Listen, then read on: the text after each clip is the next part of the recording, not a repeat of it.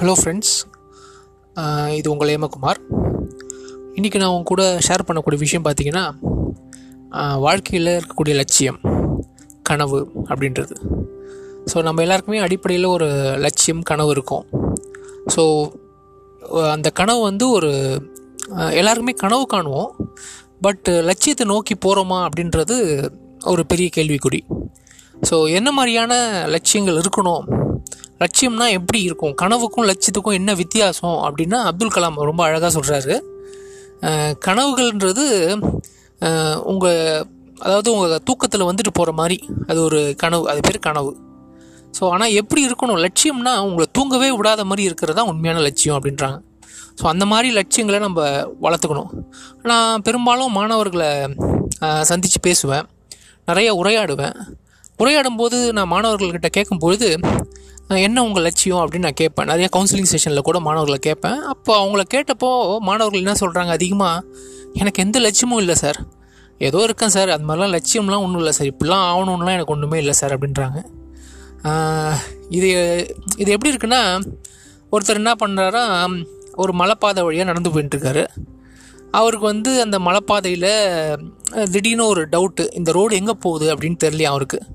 உடனே அந்த பக்கமாக போகிற ஒரு பெரியவரை பார்த்து ஐயா இந்த ரோடு எங்கெங்கே போகுது? அப்படின்னு கேட்குறாரு உடனே அந்த பெரியவர் சொன்னாராம் நீங்கள் எங்கே தம்பி போகணும்? அப்படின்னு கேட்குறாரு அவர் உடனே எனக்கு எங்கே போகணுன்னு தெரியாதுங்க அப்படின்னு சொன்னாராம்.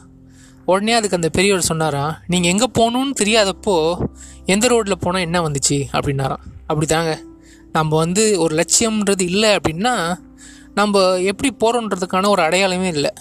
ஸோ நம்ம எப்படி வேணாலும் போகலாம் பட் அது வந்து நம்ம வாழ்க்கையை வந்து சிறப்பாக நடத்தி செல்லாது. ஸோ நமக்குன்னு ஒரு லட்சியம் நமக்குன்னு ஒரு கனவு அந்த கனவை நோக்கி நம்ம பயணிக்கும் போது அதில் ஒரு அற்புதமான விஷயமா இருக்கும். ஸோ இதை பற்றி ஒரு சூப்பரான ஒரு புக் இருக்குங்க. வாய்ப்பு இருந்தால் நம்ம அந்த புக்கையும் படிக்கலாம். அந்த புக்கில் வந்து அந்த புக்கு பேர் வந்து அல்கமிஸ்ட் தமிழில் வந்து அது பேர் ரசவாதி. அந்த புக்கில் சாண்டியாகோ அப்படின்ற ஒரு கேரக்டர் இருக்குது அவருக்கு வந்து ஒரு கனவு. என்ன கனவுனா ஒரு இடத்துல அவங்க அப்பா என்ன சொல்கிறாருன்னா அவர் வந்து ஒரு சர்ச்சில் வந்து ஒரு ஃபாதர் ஆகணும் அப்படின்ற மாதிரி ஆசைப்படுறாரு. பட் அவருக்கு வந்து உலகம் பூரா சுற்றணும் அப்படின்னு ஒரு ஆசை. அதை அவங்க அப்பா கிட்ட தெரிவிக்கும் போது அவங்க அப்பா என்ன சொல்லிடுறாரு? கிண்டலாக உலகம் பூரா சுற்றணுன்னா ஆடு மேய்க்கிறவங்க தான் உலகம் பூரா சுற்றுவாங்க அப்படின்னு அவர் சொல்லிட்டாரு. அப்படியா? அப்போ சரி நான் ஆடு மேய்க்கிறேன் அப்படின்னு சொல்லிட்டு ஆடு மேய்க்க கிளம்பிடுறாரு. ஸோ ஆடு மேய்க்க போகும்போது அவருக்கு சில அவர் உலகத்தை பார்க்கணும் அப்படின்ற மாதிரி பல மக்களை சந்திக்கிறாரு. அப்போ அவருக்கு ஒரு புதையலை பற்றி ஒருத்தர் சொல்கிறாரு உன் வாழ்க்கையின் லட்சியமே நீ ஒரு புதையலை அடையிறது? தான் அப்படின்னு சொல்கிறாரு ஸோ அவன் அன்னிலேருந்து அந்த புதையலை எப்படி அடையிறது அப்படின்றத தான் அவன் லட்சியமாக எடுத்துக்கிறான். ஸோ அதை நோக்கி பயணிக்கிறான். அவனுக்கு ஏற்படக்கூடிய இடர்பாடுகள் எப்படி அந்த புதையலை கடைசியாக கிடைக்குது? அப்படின்றது ரொம்ப அழகாக அந்த பால் சீலோன்ற ஆத்தர் வந்து அந்த புக்கில் சொல்லியிருக்காங்க. அந்த புக்கை நம்ம வாங்கி படித்தோன்னா ரொம்ப அருமையாக இருக்கும்.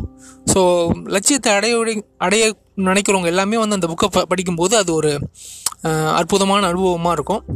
இல்லைனாலும் நெட்டில் கூட அது அதை பற்றி ஷார்ட் சின்ன விஷயங்கள்லாம் அதில் கொடுத்துருக்காங்க. அதை கூட படித்தாலே போதும்.